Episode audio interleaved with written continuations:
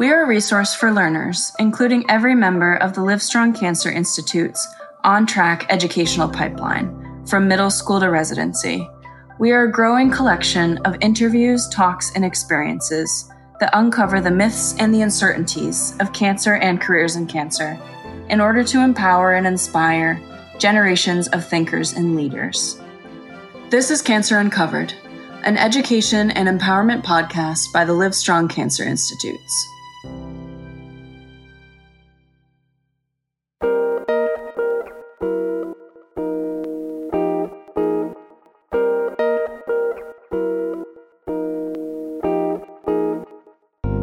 Welcome back to Cancer Uncovered. I'm Laura Pavitt with the Livestrong Cancer Institutes at Dell Medical School, and I'm really looking forward to sharing this particular conversation with you. Today, we're uncovering palliative care.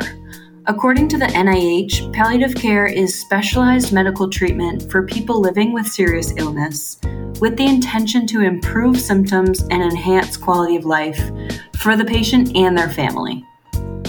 Palliative care is often provided in addition to treatment intended to cure their illness. It's helpful at any stage of disease, but it's best provided soon after a person is diagnosed. To explore this topic further, I sat down with two experts on palliative care for patients diagnosed with cancer in particular. First, we'll talk big picture with Dr. Elizabeth Kvale, Director of the Supportive Care and Survivorship Program and Medical Director of the Cancer Treatment Program at Livestrong Cancer Institutes. She'll help to orient us to the background and future trajectory of palliative care. Then we'll hear more about the day to day delivery of palliative care from Emily McLeod, clinical nurse specialist at the Livestrong Cancer Institute's clinic. Welcome, Dr. Kvale, and thank you so much for taking the time to talk with us today. Could you start by introducing yourself? My name is Elizabeth Kvale, and I am a palliative care physician. So that means I did my training in med school and my residency, and then I came back and did a palliative care fellowship. And so my clinical work in palliative care has oftentimes been focused in figuring out how to take care of people who have a serious illness and are living in the community. That's always been the place that I've been most fascinated. People spend a very small amount of time in hospitals and people spend a very small amount of their time in cancer centers. They spend tons of time living at home and living in the community. And if we can figure mm-hmm. out how mm-hmm. to help them there, then we're really going to help people improve their quality of life and live better when they have a serious illness. So that's been the focus of my research. And it's also been the focus of where I want to build systems of care. Could you define palliative care and then tell us a little bit more about how it's changed over time? I think answering the question of what is palliative care is a great place to start because people have a lot of confusion and misconceptions about palliative care and how it can be helpful for people who are in cancer treatment previously, I think it was true that palliative care was something that was sort of reserved for people who were at the very end of treatment and for people who didn't have good treatment options, then maybe a palliative approach that was directed to symptoms and trying to support quality of life would be helpful. But in the last 10 years, what we've learned is that palliative care is a branch of medicine that can be helpful to people with serious disease anywhere along in the disease trajectory. And in fact, cancer is one of those places where we know if people get early access to palliative care, they not only live better and have higher quality of life and fewer symptoms, but they live longer. And that's a radical rethinking of what we used to say about palliative care. People used to think that, you know, sort of palliative care was maybe giving up or not being as aggressive as you could be with your treatment. But in fact, I think one of the things that I want to get out there is that palliative care is a part of the very best cancer treatment that will help people live as long as possible. Mm-hmm. And people should want access to it as early as possible. Palliative care is different from hospice care in that hospice care is really a benefit, like an insurance benefit that people can have when it's expected that they have six months or less to live. So people qualify for hospice at the very mm-hmm. end of their cancer journey, but they can qualify for palliative care or benefit from palliative care anywhere along in that journey. In our clinical program, we have people who have early breast cancer, and those people are going to have a normal life expectancy. Early breast cancer patients have a 99% survival rate for five wow. years but yeah. they can also benefit from palliative care because we can help make sure that they get through treatment as a whole person and that we're doing things like managing their symptoms as well as possible and prioritizing their treatments and their support so that we're taking care of the things that are important to them. Definitely. And where do you think palliative care is going? Do you think eventually all clinics will have palliative care integrated into services? So I think actually constraining palliative care to clinics is a really small vision of where mm. palliative care is going. So mm-hmm. I think where palliative care is going is out into the communities. And I think palliative care is going in the direction of all layers of healthcare providers delivering mm-hmm. palliative care and some non healthcare providers. We did this really big project that trained lay health navigators mm-hmm. to deliver components of palliative care interventions. Oh, so we wow. trained non medical people to help do proactive symptom assessment with patients okay. and begin doing values discussions with patients. Mm-hmm. So, what's important to you? And if the doctor says, this treatment might not be helpful. What are the things that matter most to you? Those, those sorts of things don't require right. a doctor to say them. And in fact, they might be more impactful if the person saying them looks like you and is mm-hmm. a trusted member of your community. Right. And so when I think about where palliative care is going, I think the most important work we have to do in palliative care is to figure out how to disseminate the palliative care intervention and the most impactful parts of the palliative care intervention, and then ensure that we have strategies so that that gets integrated into the more structured healthcare system. I love that answer. I think this is related. I'm wondering how access to palliative care influences healthcare disparities and health equity. So that's a really great question. And it directly relates to how Calm was designed. Okay. Because what we know from the science that's been done is that there are significant issues with disparity in access to palliative care. If you are much less likely to get the benefit of palliative care if you are African American or your ethnicity is Hispanic. But if we build a system where it's just hardwired into the system, and so your oncologist's implicit bias isn't a part at all of determining when you get access to care, or your own cultural resistance to palliative care isn't part of that at all. If both those issues are taken sort of off the table by the fact that palliative care is just part of what this health system does, then we hope we can reduce disparities in any group that is traditionally affected by healthcare disparities in access to palliative care. Right.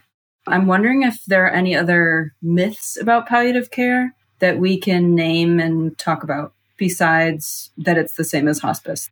Oh, so many. So I think one myth is palliative care means you're giving up.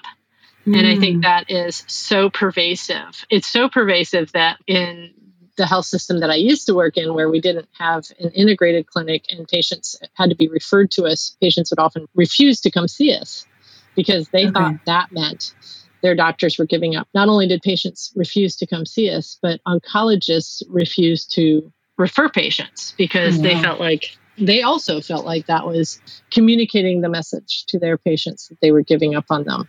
Another myth palliative care is mostly about prescribing morphine which you know it's like there are so many tools in our toolkit other than pharmaceuticals and mm-hmm. i often think the most powerful tool that i have in my toolkit is therapeutic presence my willingness to stand in the room with a patient who is suffering and yeah. try to figure out how to help them is in itself in some way therapeutic so sometimes we are providing medication but but a lot of times, the work that we do is powerfully important in other ways. Mm, that's great.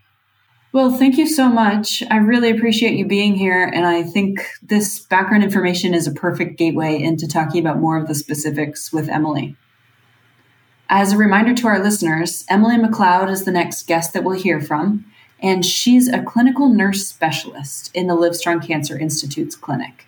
So, why don't we start with you introducing yourself and tell us a little bit more about your background and how you ended up in palliative care? My name is Emily McLeod, and I'm a clinical nurse specialist. and I specialize in palliative care. I've been working in this role, I guess, for about eight years now. Prior to that, I was a critical care nurse at the hospital and worked a lot with trauma patients.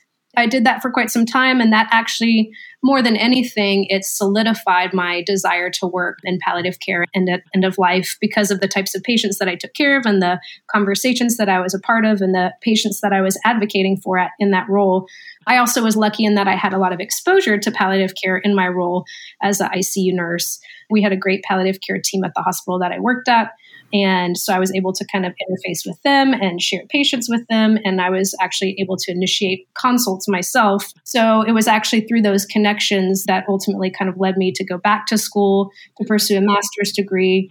Which would allow me to work in that role in the way that I was hoping to do. So, I'll tell you a little bit about a clinical nurse specialist. So, a sure, clinical yeah. specialist is very similar, at least in Texas, or at least in my role, to a nurse practitioner, although that does differ state by state in terms of what a clinical nurse specialist does and what types of roles that person can be in. Not all clinical nurse specialists are able to prescribe medications, for example. It all depends okay. on your training. So, in some other states, a clinical nurse specialist is really thought of in a lot of ways as an educator.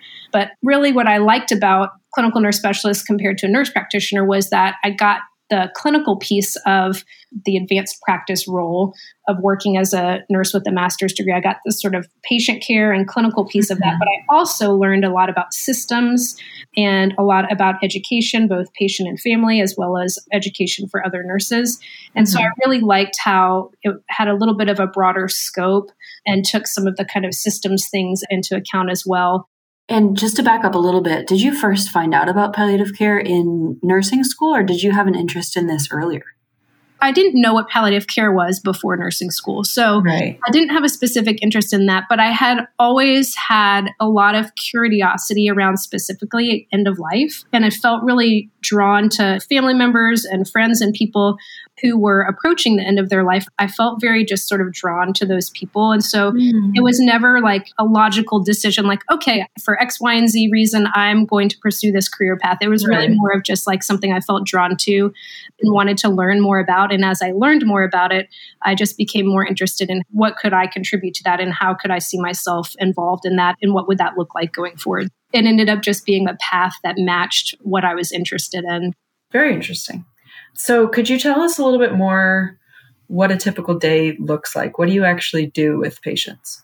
Yeah, so I see patients well, before the pandemic, I was seeing patients in person in the clinic. Right now, I'm still doing a lot of remote work, but I do go into the clinic sometimes on an as needed basis, and some of that will be changing soon. And so there are a few different things that I address in patient visits. It, of course, mm-hmm. depends on what's happening with that person and where they are and what's going on, but I, I do talk a lot about symptom management, either from the person's underlying diagnosis, their cancer diagnosis, or from side effects from treatment. So okay. things like pain, nausea, vomiting, fatigue, shortness of breath, things like that are things that I will talk about with patients, develop a plan to address those symptoms. And depending on the situation, if there's a medication that would be best for that person, then prescribing those medications and following up to see the effects, to see how effective those things are, and making adjustments as needed. That's a big part. I do a lot of conversations around goals of care. So mm. I'm always really interested in learning about who people are and making a connection, finding out what's important to them. What did their life look like before this diagnosis? You know, what are their values? What are their preferences? And I think that helps us really inform, even when it comes to talking about cancer treatment, it helps us Definitely. match the treatment mm-hmm. with the goals of the patient. There are times where patients have to make decisions about treatment options and things like that. And of course, the medical oncologist will review those treatment options and pros and cons and things like that with them. But a lot of times, I will meet with patients and families after those conversations to kind of debrief and to talk a little bit more about what they're thinking in terms of, of what they would like to choose and why. And again, helping reflect back based on my conversations with them about their goals, preferences, values, sort of reflecting back to them and helping them come to a conclusion that they're comfortable with in terms of making decisions around treatment. Okay. And then the other pretty common piece of my day is discussing what we call advanced directives. So there are some state of Texas documents, legal documents that can be completed that allow people to sort of give some indication again about their preferences related to things like resuscitation. So if their heart were to mm-hmm. stop beating or they were to stop breathing, what would they want the people around them to do? And you know, would they want to have CPR? Would they want to be on life support measures? And if so, mm-hmm. for how long? And and talking through some of those kinds of things as well and helping people get those documents in place. Mm-hmm. Those documents are really used only on kind of emergency basis, but you know those conversations have to be had way ahead of time we have to anticipate and be ready for the unexpected and have those things in place for them to be useful i can see how that would be so impactful because yeah. getting those documents just on your own as a patient sounds terrifying well, especially when you're dealing with, you know, a new cancer diagnosis, for exactly. example, you know, you're already feeling most people, most normal people feel overwhelmed by something like that. Of course. And then you're, you know, you have all these doctor's appointments and tests and all these mm-hmm. sort of mm-hmm. things that come up. And on top of that, trying to ask people to make time to do some of these things or consider completing mm-hmm. paperwork like this is just another thing. So it's nice to yeah. have somebody to to kind of help walk them through that. And I think, yeah, it's definitely an important you know, it also opens up conversations with family members. So, you know, one of the forms is a medical power of attorney. Mm. And what that does is it says it allows the patient to say, if I'm ever in a situation where I can't make my own medical decisions, I can't talk to the doctors, I'm not able to communicate my preferences, it allows them to designate a person that they trust to make those decisions on their behalf. But okay. part of that is that that person that they name has to know what the patient would want for themselves. So their job is to right. be the voice of the patient. It's not to make the decision that they want for the patient, it's to make the decision mm-hmm. that the patient would want for themselves if they were mm-hmm. able to be in the room and to hear what the doctors are saying and, and things like that. So, yeah. in order for people to feel, you know, the medical power of attorney to feel comfortable making decisions, or at least as comfortable as possible, that mm-hmm. requires the patient and their medical power of attorney to have a lot of challenging conversations about things right. that that person would maybe want or not want. And many yeah. people have no experience with being in the medical system, so they don't even know what things to consider, you know? Exactly. Um, so those conversations are really important, and that paperwork is really important as well. But the paperwork also helps us open up some of those conversations sometimes. Mm-hmm. Yeah, that's really interesting. When you were talking about talking through goals with patients and mm-hmm. talking through what's most important to them and then tailoring treatment for that, do you have an example of maybe a patient you've taken care of recently mm-hmm. of what they found most important? What were their goals? And then how did you tailor treatment for them? Yeah, I can think of one that is like a very sort of straightforward one. A lot of times there mm-hmm. are some more kind of nuances to these things, but yeah, we had a patient recently who we had been caring for for a couple of years actually with an advanced cancer that over time, you know, did continue to progress as we had anticipated it would. And she had had a couple of hospital visits, a couple of emergency room visits, and full sort of hospital admissions. And she was really struggling with having to be in the hospital. You know, this was a person who was very active, was used to doing a lot of traveling, had been very independent for her entire life. And it was really hard for her to be in the hospital and to be in and out of the hospital. And it got to a point where she was very clear that she did not want to go back to the hospital. So I asked some more questions around that. We sort of explored that a little bit more together. And part of mm-hmm. that was well, what happens if things get worse or you start having problems and you don't want to go to the hospital? The question is, how do we help support people in those situations? And yeah for this particular person, you know, she was somebody who really was nearing the end of her life. And there were some kind of potential options for other clinical trials or things like that in terms of treatment, the standard treatment options were pretty much exhausted. And so the discussion was then around are there any sort of experimental clinical trials, things like that, that she might be able to participate in. But those themselves, clinical trials, have a lot of protocols, a lot of testing. It's a big time commitment as well, and always not a lot known on the other end about potential for side effects or toxicities, which also could lead to hospitalization in some situations. So, really having those conversations around her desire to stay out of the hospital, which had become really important to her, allowed us to help make a transition to hospice care which was really what she needed based on her goals and her preferences at that stage of her disease and her, mm-hmm. her cancer journey. So that one was a little bit more straightforward in some ways because she was very clear she didn't want to go to the hospital in the best right. way we knew how to keep her out of the hospital, knowing that she would ultimately die of her disease was to help make sure that she had the support she needed at home to be comfortable and to get her needs met there. Definitely. What are some of your favorite parts of doing this work and what are some of the challenges? I think my favorite part of it really is just connecting with people, being able to have meaningful conversations and connecting with people that I, in my life outside of work, may never have come in contact with or, or things like that, you know? Yeah. And I personally, and many people who go into these sort of helping professions, I was a person who wanted to see, like, how could I make a difference to other people? And there are many ways to do that, an infinite number of possibilities, but finding something where to me, it wasn't just about ordering a lab or doing a physical exam. Those are important things, of course, but I really was also interested in sort of just the interpersonal nature of mm-hmm. this work. And that's what I still get a lot of enjoyment and satisfaction out of. And then, in terms of the challenging things, the flip side of that coin is also that we're all human beings. And while it's always important to remain professional in your role and things like that. But you do connect with certain people in certain ways, and sometimes you do develop close relationships with them. And so it's always hard when somebody dies that you've been close with or spend a lot of time with. Um, of course. So that's always challenging. But I think the more frustrating parts of my job are really more things related to our healthcare system as a whole, mm-hmm. and a lot of things that a lot of just challenges with insurance companies and payer systems okay. and yeah. things like that are the things that really feel difficult on a day to day basis. Yeah, that makes sense. So, what are some of the career path options for someone interested in this specialty? I think there are a lot of options. You can work in a lot of different roles within hospice specifically. Hospice is a little bit different in that they have in home hospice available.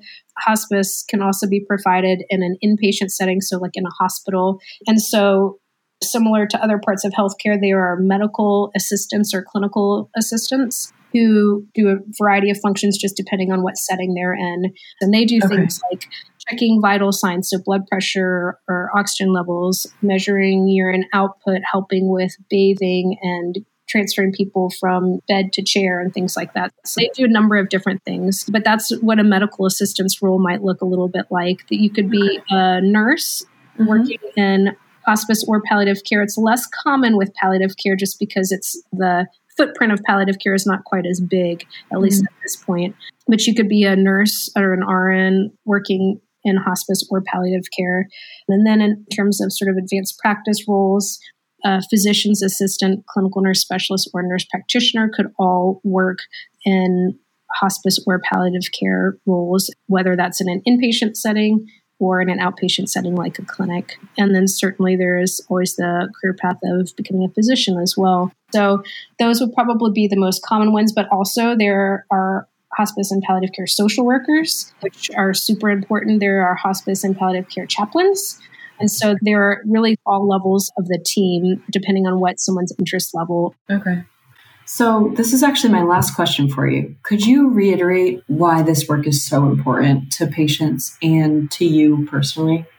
Yeah, I mean, I think for patients, so many people are impacted by cancer, whether it's as a family member or as somebody who has been diagnosed with cancer. Historically, we've been really good about patients seeing doctors, getting treatment plans, and getting treated for their disease. We haven't always been quite so good about focusing on the aspects that really allow people to engage in their lives and live their lives while they're undergoing treatment or even while they're not undergoing treatment, you know, regardless of what their trajectory is. Some people choose not to undergo treatment. Again, related back to those goals of care conversations. But mm-hmm. either way, it's really some of the other things. It's not really the chemotherapy or the radiation or whatever that help people engage and live their lives while they're experiencing cancer. It's really a lot of the other things like feeling as good as you can feel. And quality of life measures and and quality of life means different things to different people. And so that's again something that we really try to explore. At least i try to explore in those visits with patients is what does quality of life mean to you? And mm-hmm. then how can we help people have the best quality of life as possible? So again a lot of times physical symptoms are limiting factors for people if you're not feeling well enough, then but you're not going to be able to get up and go to your son's baseball game that's really important to you or, or whatever. Right. Mm-hmm. And so I think just having that focus and having people who are asking those questions about what is it that's important to you or what is it that you like to do and how can we help you be able to continue to do those things as much as possible for as long as possible. So I think it really can impact people's everyday experience. And I've seen that. And so that piece of it can be really rewarding on my end, on the, yeah. on the provider's end, because you see that you are affecting things and that you are making a really tough thing maybe a little bit easier for somebody. And I think, especially around true end of life, I mean, when people have a cancer diagnosis, and not just cancer, I mean, this also applies to many other disease types, but when people get a, a diagnosis like that, people can be in a really vulnerable place. And especially when you're talking about end of life, that's one of the most vulnerable states that people can be in. And so I think with that, I think that's why it's scary to some people, even on the medical professional end of things. It can be scary um, yeah. to enter into that space with people sometimes, but it also gives a really huge opportunity to to make a difference in somebody's life, however big or small. Also, as a society, we historically, or at least in the recent past, are not great about talking about mortality and the fact that we're all going to die. I think in some ways that makes it a lot harder because it's Definitely. not something that's talked about openly. In mm-hmm. the past, also many years ago, right, if somebody died, they were cared for by the family in the home. There were home funerals. There was a lot more involvement by family members and right. Young children had been around people who had died and it wasn't quite a thing that was kept behind the curtain and now it's not really talked about that much and children are shielded from those sorts of things and so i think there's a lot of fear that goes along with that yeah. but stepping into those really vulnerable places with people, I think being in that space with them also allows you a unique opportunity to really make a difference. Thank you to Emily McLeod and Dr. Elizabeth Kvale for sharing their time, expertise, and wisdom with us today. If you have questions or if you have other topics that we can uncover, please email us at Livestrong Cancer Institutes at dellmed.utexas.edu and make sure Institutes is plural. You can find out more about the Livestrong Cancer Institutes at dellmed.utexas.edu and about the Livestrong Cancer Institute's clinic at uthealthaustin.org. You can also follow our chair and director, Dr. Gail Eckhardt, on Twitter at sgail.eckhardt. Eckhardt is spelled E C K H A R D T. If you enjoyed this episode, please make sure to subscribe. I'm Laura Pavitt, and this is Cancer Uncovered. Thank you for listening.